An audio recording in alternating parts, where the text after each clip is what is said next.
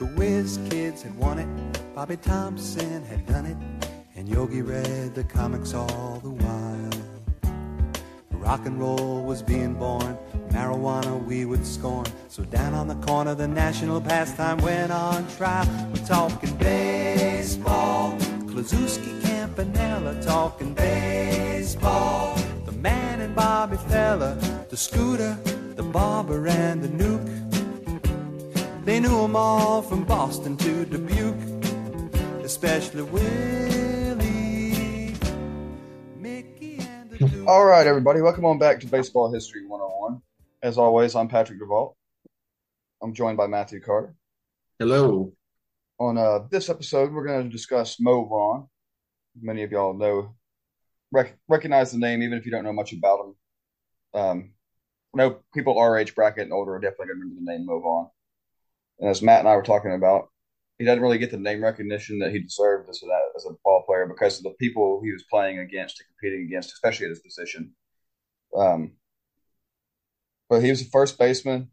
He uh, started his MLB debut was in 1991 for the Bo Sox, and was, he uh, played there from 91 to 98, and then he was in Anaheim for 99 to 2000, which is really where I remember his name from because I think that was prime me and you starting to have the memory to remember these ball players we were watching. Yeah, that put I- us right around a 10 year old age. Yeah, I would agree. I think I remember at least at that time Mo Vaughn more as an Angel than I did as Red Sox. Back when the Angels wore those sweet uh old like throwbacks now, but the Angels across the chest with the wing coming off the A, Yeah. jerseys. And the pinstripes, you know, Yeah. I mean, it was, those were good. Those were good jerseys. That was that time period where vest jerseys were cool. Yes. And then they had that Yeah. once that one year where they played with the half sleeve jerseys, which I, they should have never done, but that's neither here nor there. Yeah. Well, Um, that's that's another subject for another time. That'd be a cool episode is jerseys. Yeah. just iconic jerseys. Um, then he finished his career Yeah. with the Mets in 2003, two, 2002 to 2003. Um, so two, there was a gap year in his career of uh, 2001. Mhm. Um, Yep. But he's a three-time All-Star, which there's guys on we've talked about on the show that are 10-time All-Stars. But you just got to remember, you're playing against professional ball players. Just to make the All-Star team one time, that sets you apart. He was the mm-hmm. AL MVP in 1995. He also won the Silver Slugger and led the AL in RBIs that season. And he's a member of the Boston Red Sox Hall of Fame. And to be a Hall of Famer at the Red Sox as long as they've been around, that's saying something. Yeah. I mean, Bill Spaceman Lee, he's a member of the Red Sox Hall of Fame. So there's that. So you're saying we might get Mo Vaughn in a bananas uniform. I like where your head's at. You know, I can see it happening. I mean, if he wants to do it, and if Jesse Cole's willing to let him do it. So I think I think Spaceman gets to do it because Spaceman is a little bit out there. Yeah, and he's still pitching like even outside of bananas and is like how hard how hard is he throwing now? I'm sure they got a radar. It, it's not very fast. He, he, he it seems like he throws an eephus pitch. It's more like I, f- I want to say it's like somewhere in the 70 80 range. But I can probably still throw you a bender too. Yeah, I would say so. I mean, he can still throw, but Did you get to see him pitch last weekend when you were down here? I did. I saw him pitch. He pitched one inning and he did well. So that was good. That's awesome that he's still getting outs against these young young cats at his age. Absolutely. And you know, it just that takes talent, no matter how old you are. Did y'all go to both games or just the um, Rickwood game? I just went to the game at Rickwood because I mean it would have been cool to go to the one in Regions, but I was like, nah, man, Rickwood's where it's at. You know, it- which exciting news. You know, the Giants and the Cardinals are going to play a game at Rickwood next year. Yeah, good luck getting So tickets. Yeah, that's gonna be insane. Um, I'm hope I'm hoping I'm able to snag some through work, but we couldn't even get any through work for this banana, so I don't see it happening. Yeah, but And I was If even on a wait list for bananas and never even got an email about it because they sold out before the wait list people to all the people that bought them in previous years. wow, yikes! I'm sorry, man. Yeah, they'll be back next year. Yeah, maybe they'll come to maybe they'll come to the Trash Panda Stadium too next year. I, I see it being a growing thing. Yeah, I mean it's like this. Yesterday they played in Indianapolis at the Indianapolis Indian Stadium, and they and that stadium sells like fifteen thousand, and they sold that stadium out, and it was like the biggest crowd. As of right now, it's the biggest crowd to ever see a Savannah Bananas game played. Fifteen thousand plus people. And it's probably Yeah. an attendance record for that minor league team. I was, I'll probably say so too. I mean, I'm sure the Indians sell well, but you know, it, when the bananas are there, it's like, man, everybody's got to be there. It's the hottest ticket in town. You know, when they show up in your town. Yeah, and it's a love hate thing with them too. Either you love it or you hate it. Like a lot of old school baseball heads I've talked to are like, eh, not for me. But it's like it's like the Harlem Globetrotters too. Like it, compare it to basketball. Yeah, Yeah. a lot of people probably want to go watch the Lakers, but this is also fun, and it makes baseball fun, and I think that's good for the game. I think so too. Absolutely. I mean, like baseball's always been fun, and you can't just play a straight baseball game and expect people to show up. You got to have some excitement to it, some never before seen. Like you never know what you're going to see at a bananas game because it's just so spontaneous and so out there. You know, you just don't know what to expect. You know, I didn't know. I never know what to expect either last year or this year when I went. Yeah, they're So- always coming up with new gimmicks. Yeah, like last year, the Stilts guy didn't play, but this year he did. So I got to see him bat. So that was cool. You know, Dude, I saw a video the other day. Man stroked a, what should have been a double in the gap, but you're on Oh, stilts, yeah. so it's a single. Like to even Yeah. to even hit a baseball on stilts, or even be able to walk on stilts. it's it's a feat. It's a you know it takes practice, and uh, this guy obviously has done this for a while. So and he can make it work playing baseball. I want to see him play first base. Could you imagine the That would- stretch? On, could you imagine the stretch on that guy? Oh God, yeah. I hope he doesn't do the splits, man. That oh man, you have to throw it in the air. You overthrow him, it's a free base. yeah. oh man, and just hope that the the runner doesn't trip over his stilts and make him fall. That would be good, you know. But I had a great time, and it was sold out as always, and you know, and I saw my friend Will Malone there, so that was nice. Got to see him. I hadn't seen him in a years. while. Yeah, he lives near me, and I, I don't reckon seen I've se- I probably haven't seen him since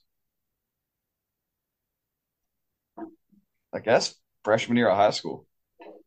Yeah, I mean, I mean, him and I went to the same church. Like our, our families go to the same church, and we just I know each other. I know him for at least twenty years. You, you know, so we keep in touch. But we, we played ball. We played ball together back in the day. Oh yeah, I mean, Will could ball back in the day, but he, He was a good. He was a good pitcher.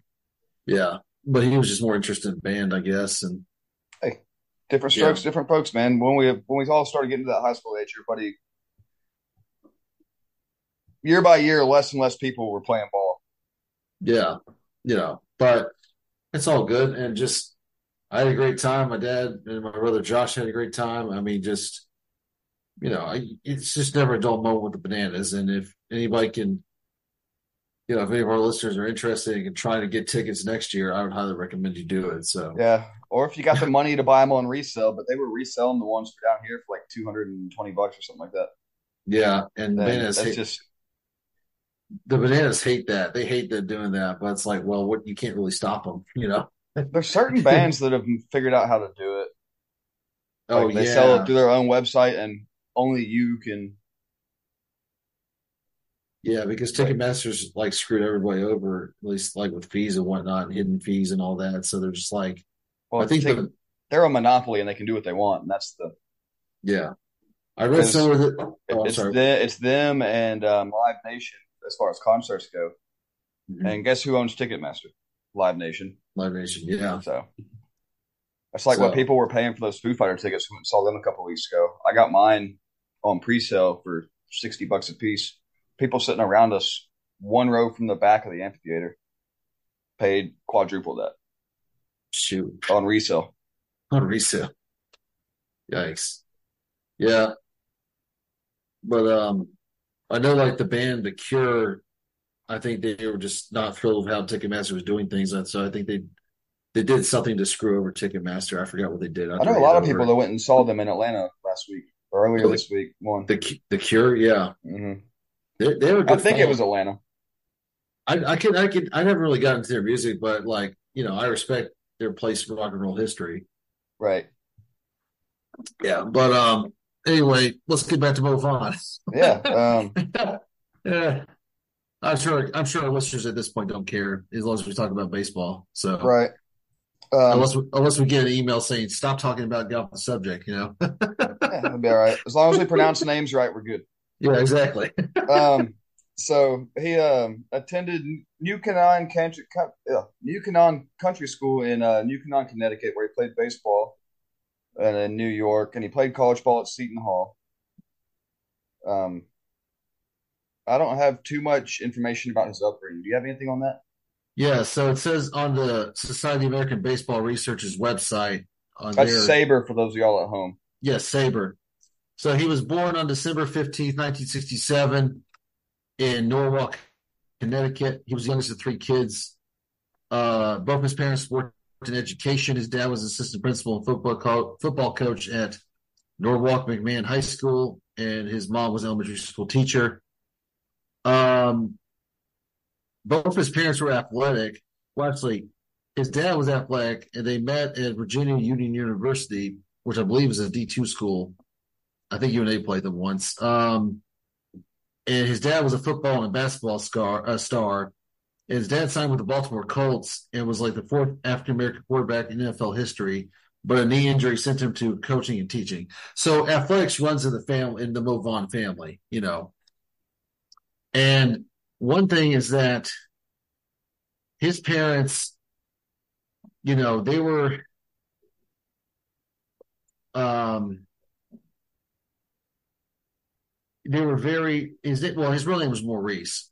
Maurice Samuel Vaughn, that's his full name. And and his parents were you know, just very charitable people. Like for example, like, you know, Mo uh remembered like you know years later he remembered we would go with our parents every year to distribute gifts and to visit the homeless giving back to the community was sewn into the fabric of vaughn's upbringing and he said it was something that was a, that was an important part of their christmas tradition and we the children were always a part of it so like you know as we can discuss later on mo vaughn and his family were just very charitable people they thought of ways of giving back to the needy and so on and so forth, the, the less fortunate. So, and you'll, and you know, as we'll talk about later, it's something that he, you know, is just part of his upbringing. It's part of who he is, his character, you know. So I think that's, I think it's really cool. You know, this guy just said he just seems like a selfless guy, you know. So, but um, you know, and so like, and he grew and thing is, it's like, you know, his mom, his mom taught him to bat left handed. So that's cool. and like, his he mom did it. yeah, his mom did it, you know. And um when he was playing Little League, he was so feared in Little League that opposing coaches advised their pitchers to walk him because he, you know, he was just becoming a big burly preteen. And I they disagree with intentional walks at that age. I agree too, you know.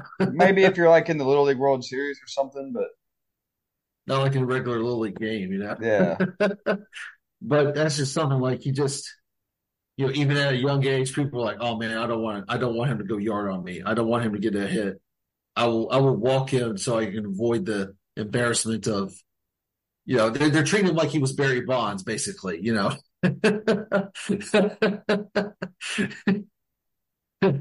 Uh, but anyway. And so you know he went to trinity high as we talked about he went to trinity high school in Pawling new york. He was a 12 letter varsity athlete in baseball, basketball, and football.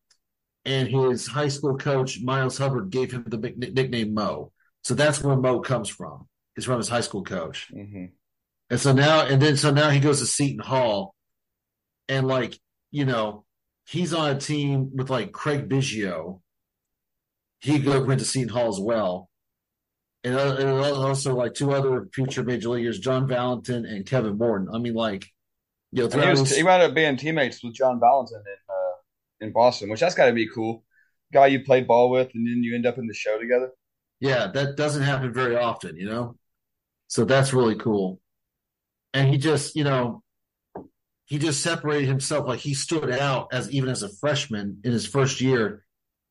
He earned All American and Big East Rookie of the Year recognition when he batted 429 and set a Seton Hall record of 28 home runs that season. And he was easily named the MVP of the conference tournament when he batted 500 with seven home runs to lead the Pirates to the championship game. So I guess they made it to the conference championship, but I believe they lost. But still, it didn't matter. It's like, dude, he had a great year. He was kicking. He was showing off as a freshman. He was making a name for himself. He's like, hey, I belong playing college baseball. You know, I earn. I'm earning this starting position. You know, in the in the lineup. And a lot of times in college, freshmen don't even really, unless they're just a stud, play. Right. So I mean, he obviously he impressed his his uh, coaches at Seton Hall, and so his hall for his career at Seton Hall he hit 416, which was um, he, he hit 416 and he broke the school records for home runs in in a career with 57 and RBIs with 218. And he also, during his time, played summer collegiate league ball in the Cape Cod League for the Wareham Gatemen. And in 2000, he was named a member of the inaugural class of the Cape Cod Baseball League Hall of Fame. So he's in the Red Sox Hall of Fame, the Cape Cod Baseball Hall of Fame. So he may not be in the Cooperstown, but he's in some Hall of Fames. I mean, this guy could play, you know. and um, he got drafted in 1989, uh, 23rd overall. So he got drafted in the first round by the Boston Red Sox.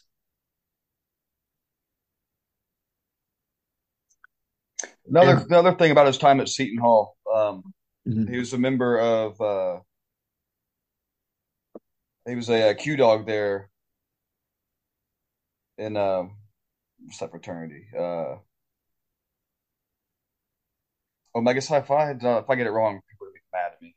Um, and they're let me see, Q dogs. Um, yeah, Omega Phi. It's uh, one of the Divine Nine African American fraternities, and their mascot's the dog, and he was the hit dog. That's where he got that nickname.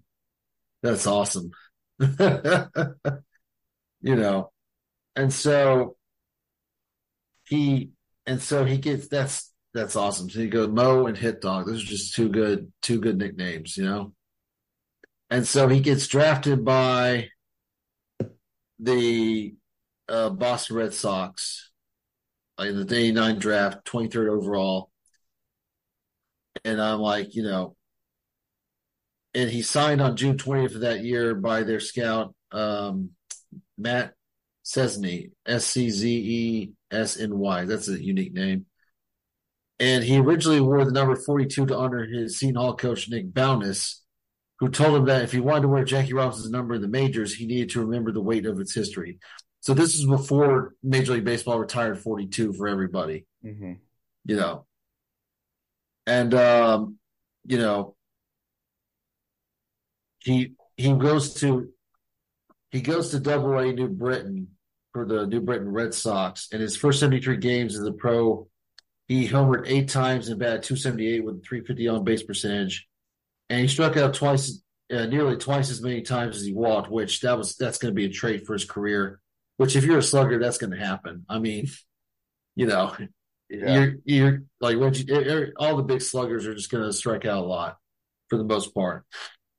Um, his first full season in, in pro ball in the majors, I'm sorry, in the minors, and I'm going on uh, the Society of American Baseball Research's um, bio on him was in 1990.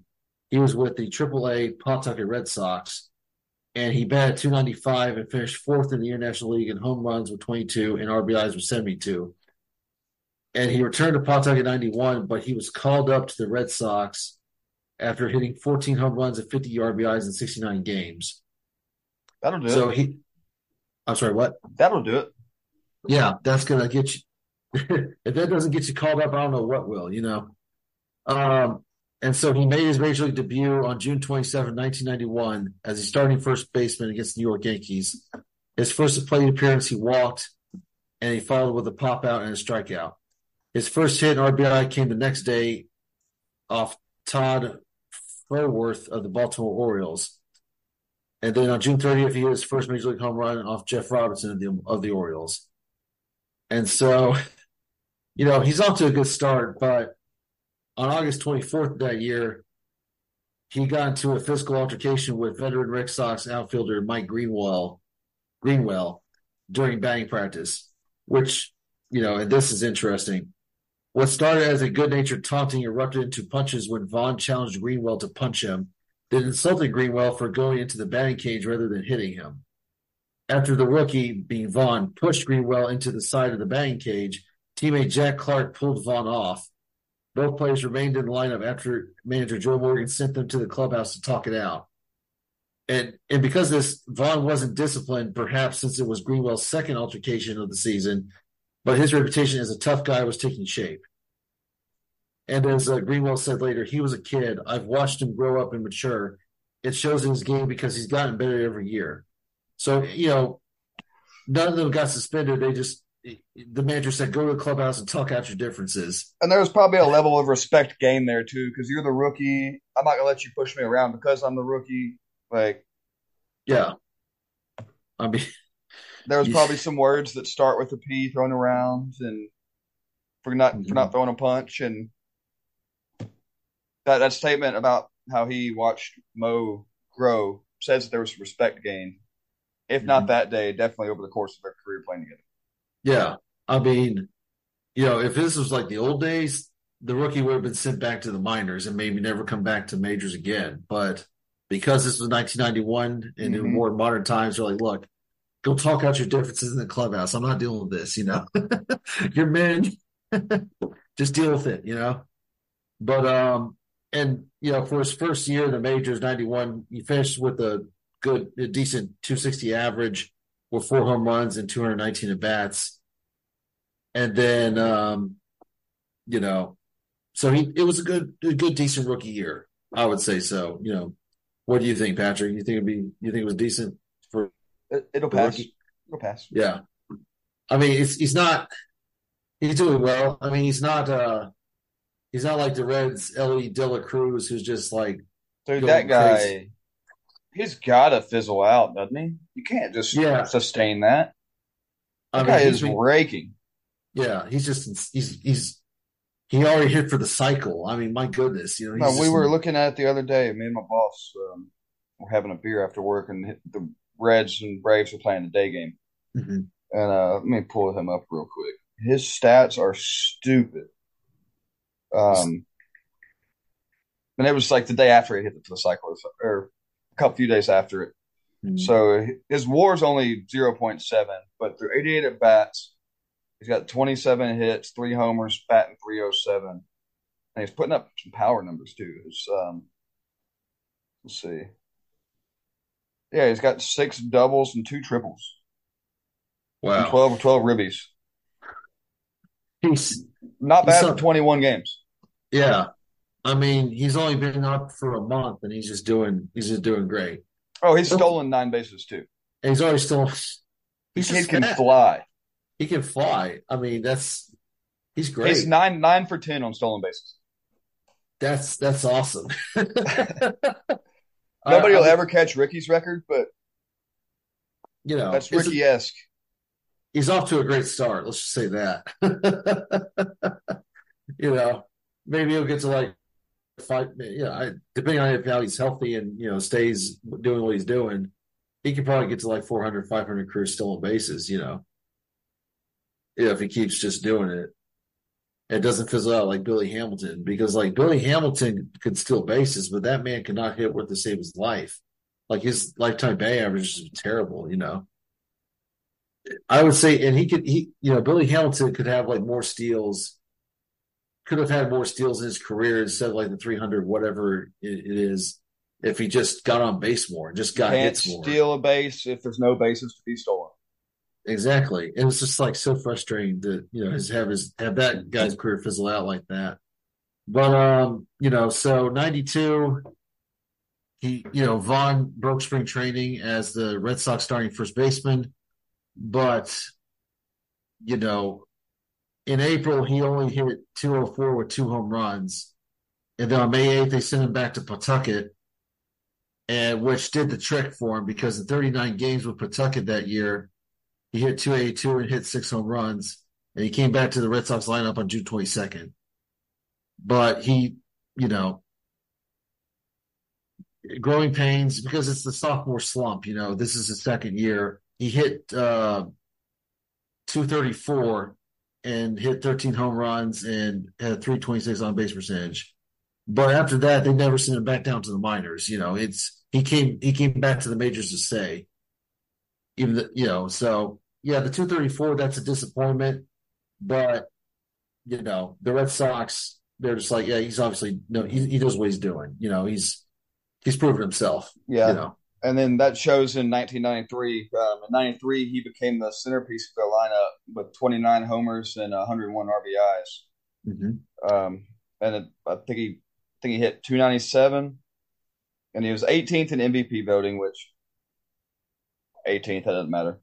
Yeah. Um, he struck out. He also struck out 103 times, the first of nine straight years where he struck out 100 times. So Yeah. he was he was good for he was good for almost one a game. yeah.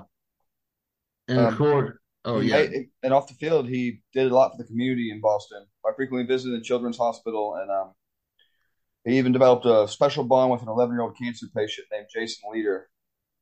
And uh, one in April, when they're playing Anaheim, he promised to hit a home run for him, and he came through with a deep fly to center field off of Ken Patterson in the seventh inning. that's awesome. That's definitely Babe Ruth esque. You know. Mhm. And that was the year where Boston had a little bit of hope because they had, uh, as I mentioned earlier, his teammate John Valentin and uh, All-Star third baseman Scott Cooper. There was a, it was the first time they weren't mediocre in a long time. Mhm. Um, and obviously, we know the story of the Boston Red Sox how that panned out. They obviously didn't get the job done. No.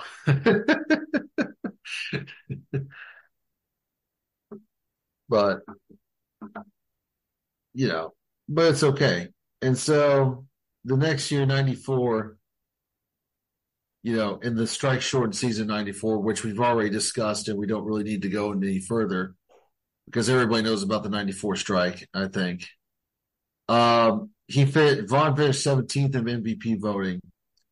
And when play stopped, he was hitting 310 with 26 home runs and a 408 on base percentage in over 463 play appearances. Um, and, and you know, the club finished 500, which again, this is the night, you know, early 90s Red Sox. They're not going anywhere. Uh, they weren't the 94 Expos who were leading the NL East. And then the strike happens. You're like, oh man. Yeah, could have Yeah. been something. could have been something that could have stayed in Montreal. A lot of people think that, as we discussed, they, the, the Expos could have stayed in Montreal if the '94 strike didn't happen. You know, But we'll never but know. again, you'll never, we'll never know. It's a what if. But of course, '95. This was Mo's big year. You know, this is his coming out year, his MVP season. You know, he hit he hit even 300 with 39 home runs and drove in an RB a league leading 126 RBIs, which was the only time his career topped the circuit in, in, in a major category. But still, you know, if it, even if it was only once, you still top it. You know, you were you led the league in something. You know, and um, he makes the All Star team. I'm sorry, you know, and he made the All Star team that year. Um, but he had some off the field scuffle. Uh, he was at a club in Boston called the Roxy, and he was in in a brawl. And apparently, you know, the manager of the Red Sox defended Vaughn, saying he was assaulted. He was protecting his girlfriend, and he was assaulted. You're talking about one of the better human beings I've been around. So pe- I guess people were just like, you know, people were like, what is this guy doing in the club? You know, is he causing trouble? But from what his point of view was, somebody was causing trouble on him, or somebody insulted his girlfriend or something like that. He was trying to, you know, he, he it didn't seem like he was the one that caused the, the the scuffle, and he suffered a bruised left eye and missed two games because of that. But um, you know, when he came back, you know, two days later, Fenway Park fans showered him with support when he returned to the lineup. So the Red Sox faithful backed him up, even though, in spite of this, they still they had his back, you know, which was big. Fans will forgive a lot if you uh, can hit a baseball. That's true.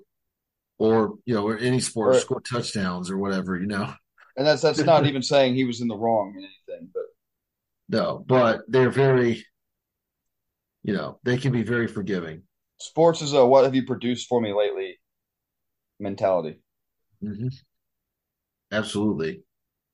And that year, the Red Sox made the playoffs, but they got uh, they got swept by the Cleveland Indians, who would win the AL pennant that year in the divisional series. And he he didn't have a great uh, postseason that year. He went hitless in 14 at bats with seven strikeouts. Half of his at bats were strikeouts. And um, you know, after the series, he said, "I didn't do my job." and just shouldering the weight of his team on him. Basically, said, "Hey, I just didn't do my job." I, and then the next month he won the MVP voting. He beat out, you know, apparently it was controversial because he beat out players who had arguably be, be arguably better seasons like Albert Belle and even his own and even his own teammate John Valentin. Uh it says the award likely owed something to Vaughn being arguably the first black athlete wholly embraced by the city of Boston in a city marked by racist past. But I'm like, eh, dude, who could just play? I mean, I don't think it has anything to do Oh, with that. and people forget this about the MVP award. Part of the voting on that is who means the most to their team and community. Also, it's not who is the best player, but it's who means the most to their team. hmm Absolutely. And, um, you know, he also, I think that season, he also, he, he clearly became, he had clearly become the face of the franchise, of the Red Sox. And he received the Bart Award for Community Service because, again, as we mentioned earlier in the episode, he has that spirit about him. He just likes to give, he, he just loves giving back to people, just helping out people when he can, you know?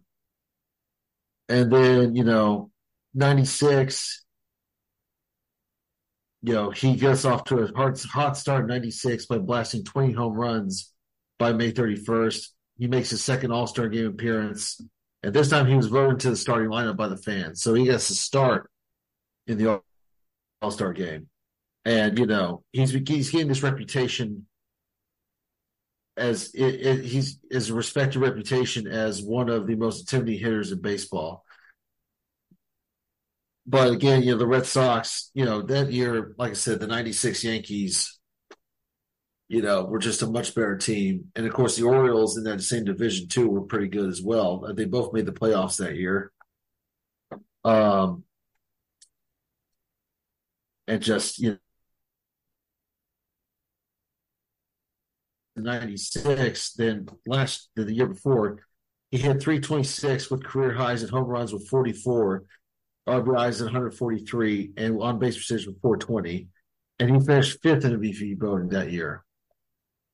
Um, so that's interesting.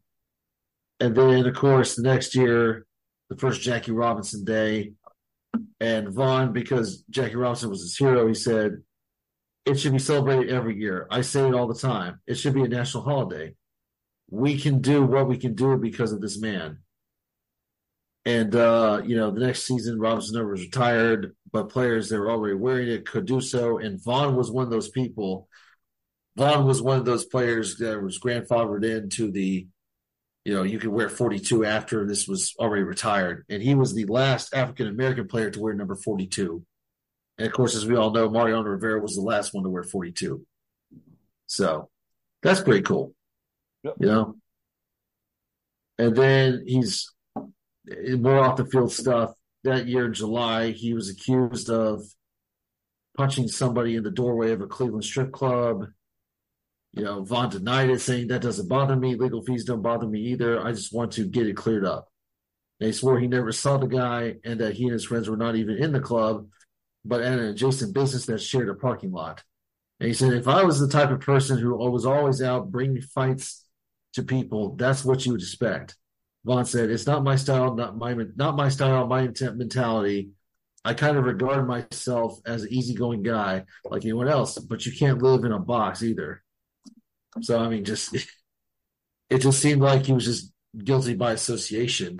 Like they just some guy got punched, and the guy thought it was Mo Vaughn, even though Mo Vaughn wasn't at the club; he was next door. You know, Yeah, well, I don't know what to say about that, man. It's just you, you get punched by a guy that may or may not have been Mo Vaughn, and you think it's Mo Vaughn, so you're trying to sue the guy, and this it, it's just a mess, man. I mean, you just don't know. Some you you just don't know. We weren't there. We just don't know. You know. Right. These days, these days there'd be cell phone video of it. Yeah, somebody would be like filming it like secretly, and then you could tell if that was Mo Vaughn or not. But back in '97, nobody had smartphones. You know, I don't think anybody had any camcorders, you know, with them at the club either. So, like, who knew? It could have just been some random dude, you know, that looked like Mo Vaughn punching the guy. it's just something else, man. Anyway, um, you know, and of course, Nomar Garciaparra, that was his rookie year. He was rookie of the year that year. And, you know, they're, they're they still weren't great as a team.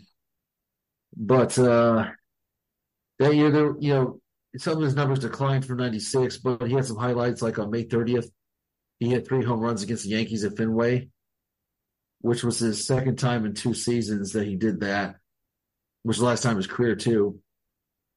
Um, he struck out 154 times, which was bad, and exceeded the 150 whiffs for the third straight season, which, again, as we talked about, he's a slugger. He's going to strike out a whole bunch. Mm-hmm. And this was his he also made the third, his third and last All Star team that year. And, um, you know, they made the playoffs as a wild card, but they were defeated in the divisional series by the Indians, which, you know, again, it's the Indians. It's 97 Indians. They're going to beat you bad. Um, in game one of that season, in game one of that series against the Indians, which was Boston's only win of the series, Vaughn collected two home runs, a double, and seven RBIs. And over 17 series of bats, he had another double and batted 412 with a 444 on base. You know, in 19. Oh, yeah. So, like in 1998, the Red Sox. So, Mo Vaughn in 1998, he makes his third final All Star team. You know, he hit three home runs in uh, against the Yankees on May 30th at Fenway and then in the they made the playoffs as the wild card team, but they lost to the Cleveland Indians. And in game one of the series, which was Boston's only win, Mo Vaughn collected two home runs, a double, and seven RBIs. And in over 17 bats in that series, he had another double and batted 412 with a 444 on base percentage. So he did much better than his previous playoff appearance in 95 you know, he was a good, you know, he helped his team the best he could, but they just couldn't beat those Indians because, you know, the Indians of the mid to late 90s were just a great team, great teams, you know.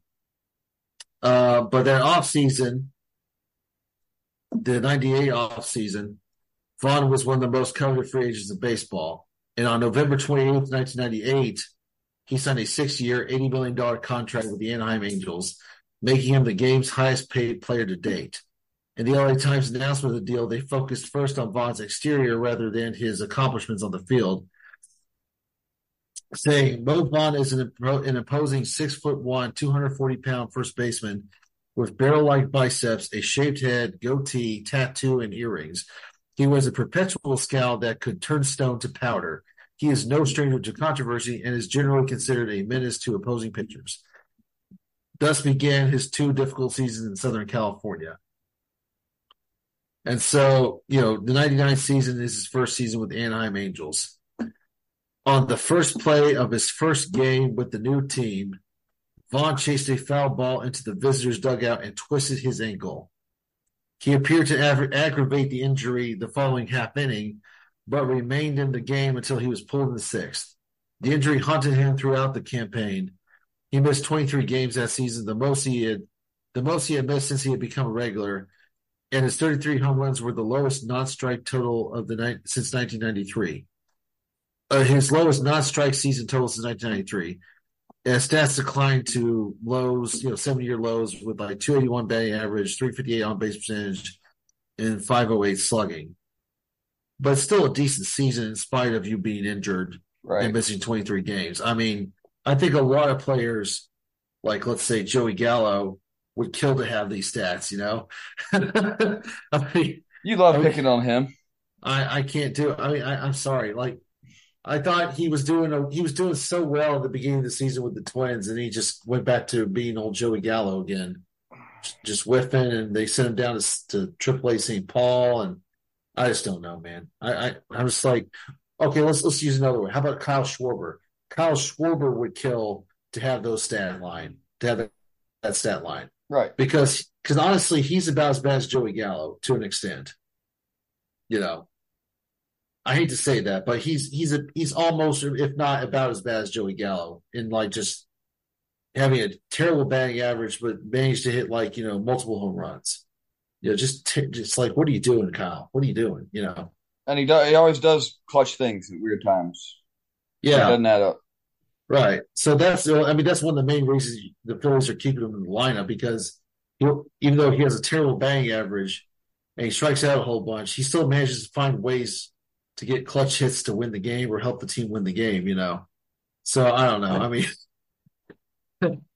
Uh, if we have any Kyle Schwarber fans, I know I'm sure they'll email us and complain. He's a nice we- guy. Oh yeah, I mean, I've met him um, when I was working in Montgomery for the Biscuits. He's a nice guy. Oh yeah, because uh, was I guess was he playing for the Tennessee Smokies? Yeah, he was on a rehab stint. Okay, yeah, because they're they're they were a Cubs farm team. That makes sense. But yeah, I mean, I'm sure. I'm yeah, I'm sure he's a very nice guy. Maybe I shouldn't make fun of him because he's in the majors. Well, maybe, maybe maybe if he hit better, we wouldn't. right, That's part, yeah, that's part of being in the big leagues. Is you're going to have some critiques right. Him from people Joe- that can't do any, what you do half as good as you do. Right, you know, I mean, maybe him and Joey Gallo should take some batting lessons sometime, you know, and just work out their differences and hit better for average, I guess. I don't know, and stop striking out as much. But um, back to Mo. yep. In uh, in August of 2000, he felt a pop in his elbow, and he played through that for the remainder of the season. So after a year where an ankle injury cut into his production, he was determined not to have a second season fall flat due to an injury. Um, it was originally thought to be tendonitis, but um, it turned out that his elbow tendon had torn away from his bicep muscle in two spots. So uh, surgeons at the Mayo Clinic used a portion of his Achilles tendon to reconnect the tendon to the muscle. The Angels finished above 500 but missed the playoffs for the 14th straight season. Um, he played all but one game. He hit 36 home runs, 117 ribbies, but both figures were outside of the majors' top 20, and his average fell to 272, striking out 181 times. At that point, the seventh highest single season total in history. His uh, boom or bust approach to hitting proved to be a precursor for what was about to come in baseball. yeah, We got into the steroid era, and it was a lot of guys. It was a long ball or nothing. oh yeah, and um, you know, the next year, 2001, the Angels announced that he would have missed the season entire.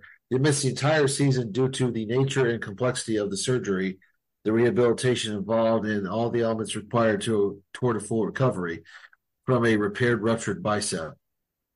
And then later that year, on December 27th, they traded him to the New York Mets for pitcher Kevin Appier. Appier.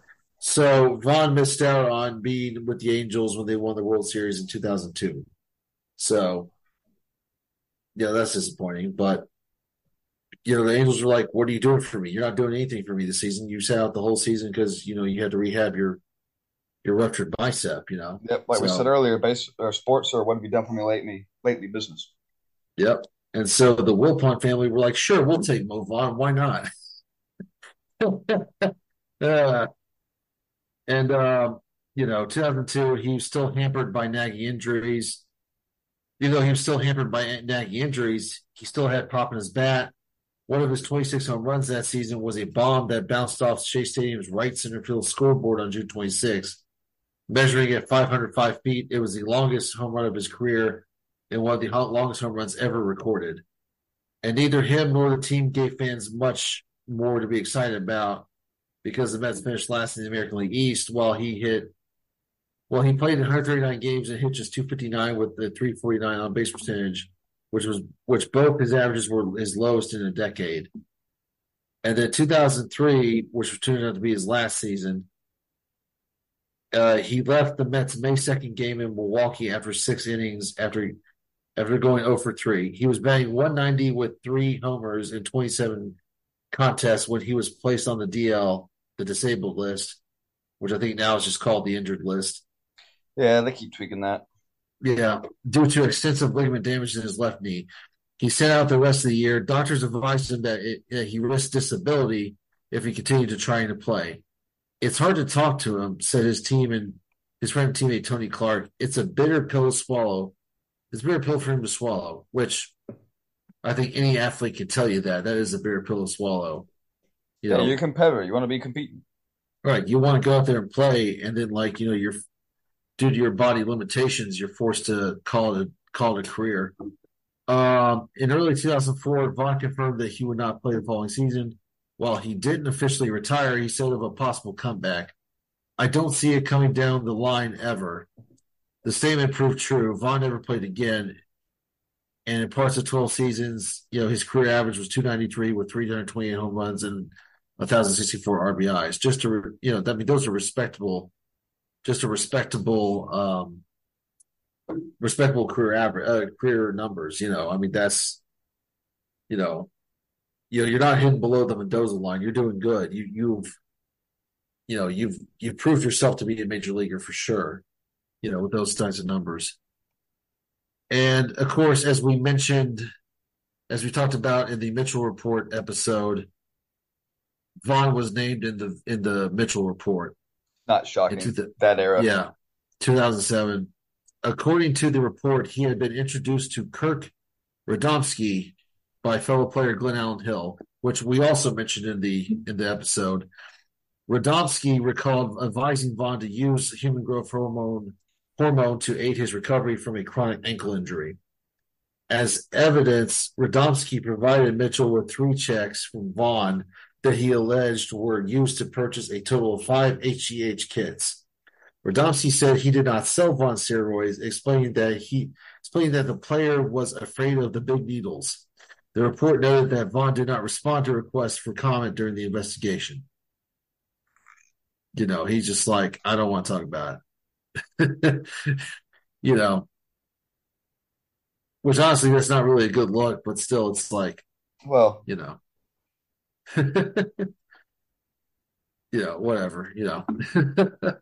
I think where me and you and Matthew are in kind of an agreement that everybody's statistics during that little stretch of time, for the most part, we can just they were doing something. Most most guys, I'd be willing to bet. Yeah, not everybody, so, but I'm saying a large portion. Yeah, which I'm sure most, if not all of it, at the time when they were doing it was legal. Right. If there's a gray yeah. area I can use to get a competitive advantage, I'm going to take it. Yeah, it it's just proven, you know, athletes will find anything to get over the top, you know, whether it be steroids or cheating or, you know, like gambling scandal or what have you, you know, they'll find a way to do it. Mm-hmm. You know, human, human the, beings are all about getting ahead. Yep. You're doing whatever it takes. But um, in 2008, he was inducted into the Red Sox Hall of Fame and the next year, he was eligible. I guess this was his first year on the ballot in Cooperstown. In 2009, he was considered for the for the Hall of Fame, which was his first year, but he received only six votes, which was 1.1 percent, well short of the threshold for induction and not enough to remain on future ballots. In that same year, his older cousin Greg Vaughn, a four-time All-Star who hit 355 home runs over 15 major league seasons, failed to receive a single vote. Yeah, that name sounds familiar from my childhood. I'm sure I had a baseball card of him. Probably both of Mo and Greg Vaughn back in the day. And of course, you know, post. I'm sorry, what? Oh, not done. Okay. But for the most, you know, post retirement, Vaughn's just doing his community outreach stuff via organizations such as Omni New York, which acquires, builds, and rehabilitates distressed housing in the New York metropolitan area. Excuse me. He also pursued business ventures, including a trucking company called Mo Vaughn Transport and MVP Collections, a stylish clothing line for big and tall men. On September 20th, 2012, a baseball field at Trinity Pawling High School, renovated with a clay infield and irrigation system to help withstand the northeast winter or northeast weather, was dedicated in Vaughn's name. And since 2000, he's been married to the former Gail Turkovich and they have a daughter, Grace, and a son, Lee, and they reside in South Florida as of 2021. So, you know, it seems like he's just he seems to be very successful, you know, outside of baseball with his community outreach ventures. Yeah, And it's important. It's important for people like that to set up business opportunities for themselves, also, so that they can retire, actually retire when they're done playing ball, and not end up having to work. Yeah, you know. And so, I mean, just, you know, I think, you know, out of out of all the players that have played Major League Baseball, all the 20,000, 20 plus thousand, or 20,000 plus players in Major League Baseball, you know, Mo Vaughn stood out. But as we've already discussed earlier in this episode, he was overshadowed in the era that he played by so many great players. As we mentioned, you know, I mean, we don't have to go through again. Everybody knows just so many great players in the 90s that, you know, a guy like Mo Vaughn playing on a team that for the on teams for the most part weren't very good, with the exception of two seasons with the Red Sox. You know, you're just gonna get overshadowed. I mean, sure, you hit like 44 home runs one year, but you get like McGwire and Sosa and Griffey going like 50, 60, 70 home runs a season. You know, it's just you're gonna get overshadowed in that area you played. But I think that, you know, if Mo Vaughn was listening to this podcast, I think that um, I think that he would appreciate us, you know, going back, you know, going back and, and talking about him and, you know, just it's just good to be remembered. You know, I think, you know, it's just good to be remembered for playing ball or just doing something, you know. He wasn't a Hall of Fame caliber guy, but he was definitely a noteworthy guy in that time period. Absolutely. I guess would be the way to sum that up, and I, I think he'd be willing to agree with that. Yeah, I think so too. Just, you know, definitely worthy of his own episode, you know. Yeah, and he was podcast. He was the victim of some untimely untimely injuries as well that really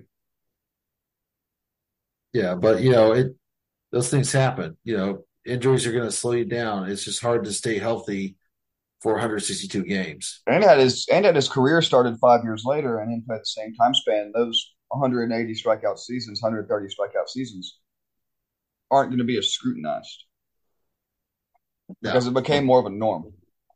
Yeah, it's you got guys like striking out 200 times in a season, you know.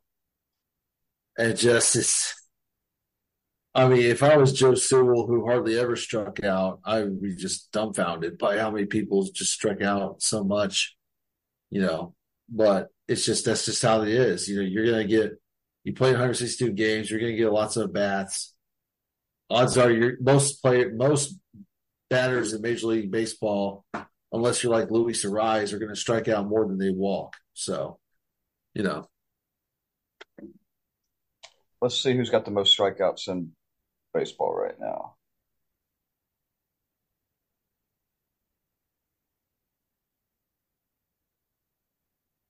Hernandez in Seattle already has 108 strikeouts. wow. Wow. And And it's July. And that's in 80 games played. In 80 games. Wow. Uh, 332 plate appearances, 80 strikeouts. So that, Wait. that says You mean 108 strikeouts? 108, Okay, yeah. 108. 108. Good Lord. That's just something else. So that's a strikeout every .74 games. And let's see, it said 380 plate appearances, 300, 306 at bats. So let's see. This is wild.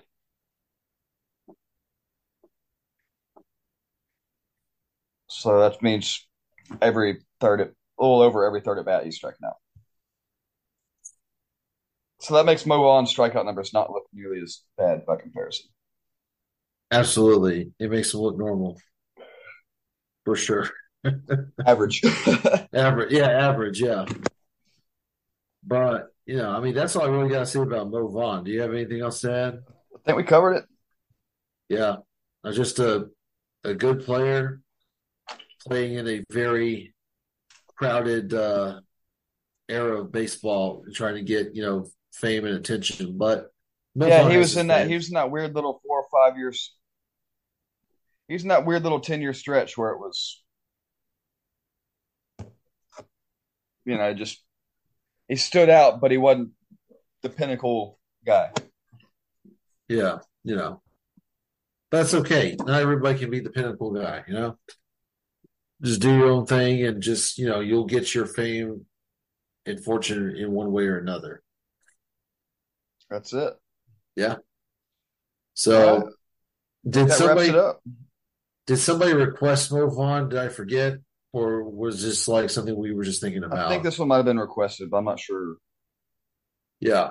I If think it it might have been by. I think it might have been by that gentleman that wanted to talk about all the Cardinal stuff. okay, Which we'll have, to do, we'll have to do some Cardinal stuff soon. Yeah.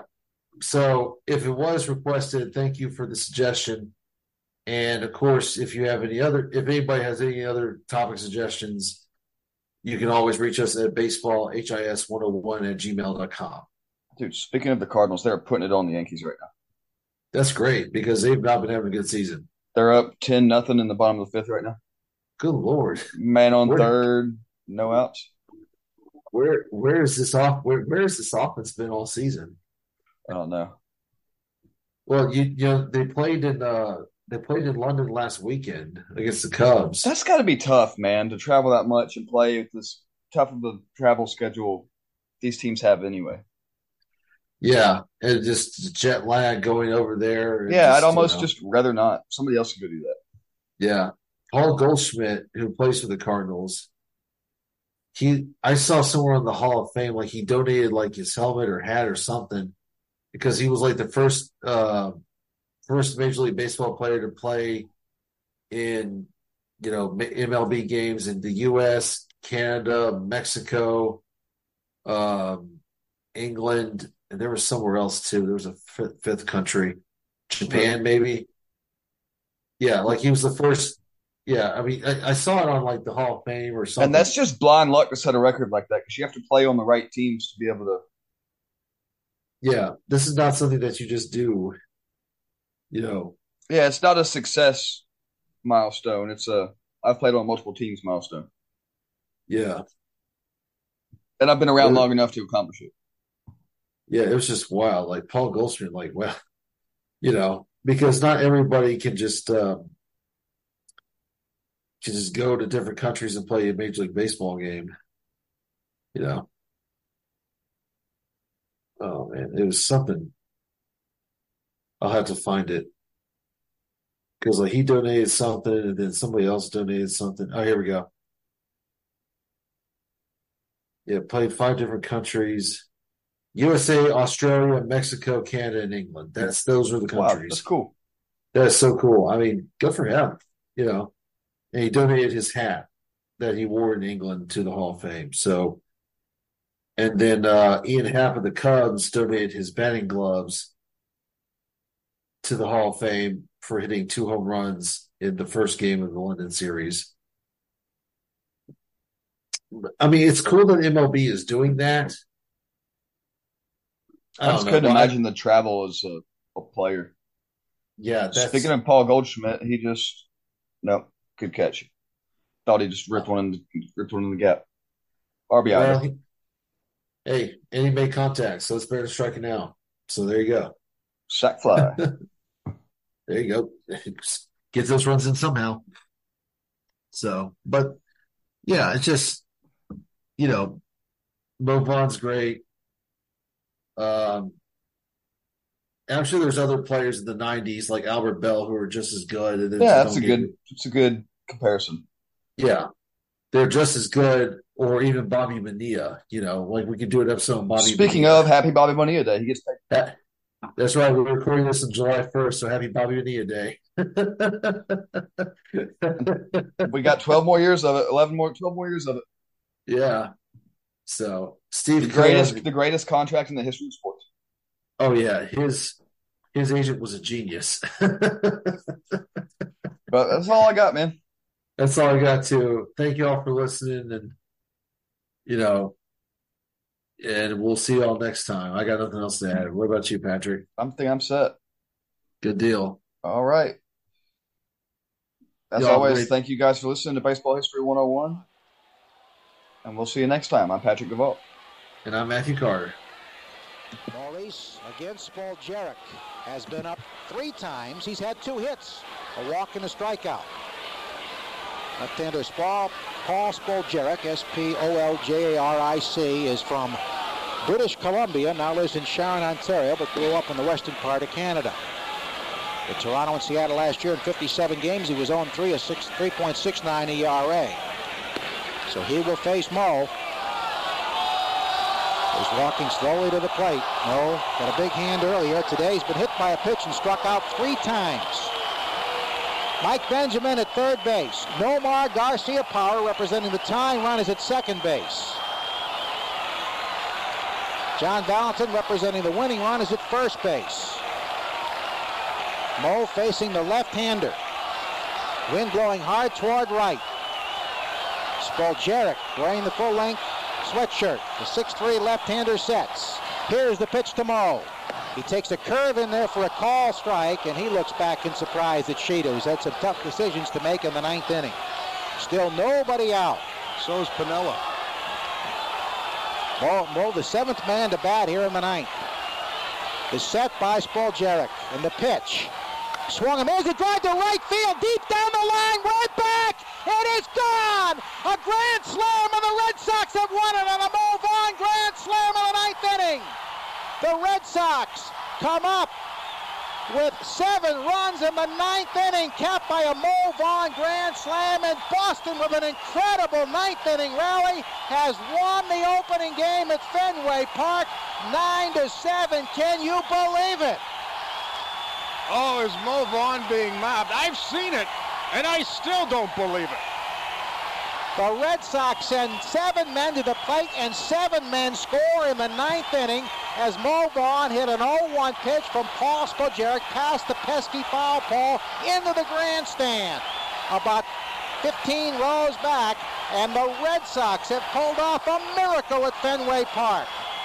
An opening day miracle. They played well for five innings. Then it was a horror show for the next three, but in the ninth, the Red Sox come up with seven runs and beat Seattle nine to seven. And this crowd, that uh, part of which stayed here anyway, is absolutely stunned. This is not meant to be sacrilegious, but this club in the ninth inning came back from the dead. This game was over and done when Randy Johnson was in there, but you talk about a comeback. This is unbelievable. The Mariners are still in their dugout, absolutely stunned. Many of them are not even moving, but Mo Vaughn with a walk-off grand slam. What a tremendous way to end this ball game. Hey, I got an idea. Tomorrow on the pregame show, why don't you talk to Piniella? and his bullpen to get them all together. Unbelievable. It was a fastball that appeared uh, above the belt, and Mo turned on it, and he got it all. This, this, these people are still standing and cheering. This is truly excitement, and they chant Mo. I tell you what, we've seen a lot of crazy finishes in this game, and if you stay around long enough, you see a lot of dramatic things. I can't remember anything more dramatic than this. The whole dugout was there to meet Mo at home plate. Everybody was gathered to hug Mo as he hit a bomb into the right field grandstand, and the Red Sox have pulled off a miracle this afternoon. This is Mo's second walk-off home run in this ballpark. He got Troy Percival here last year to center field, and Mo pumps his fist in the air as he leaves the field as he takes Spoljaric deep to right. You know, Joe, we don't see many home runs to that part of the ballpark during the course of the year. I don't think we'll see anything more dramatic than that.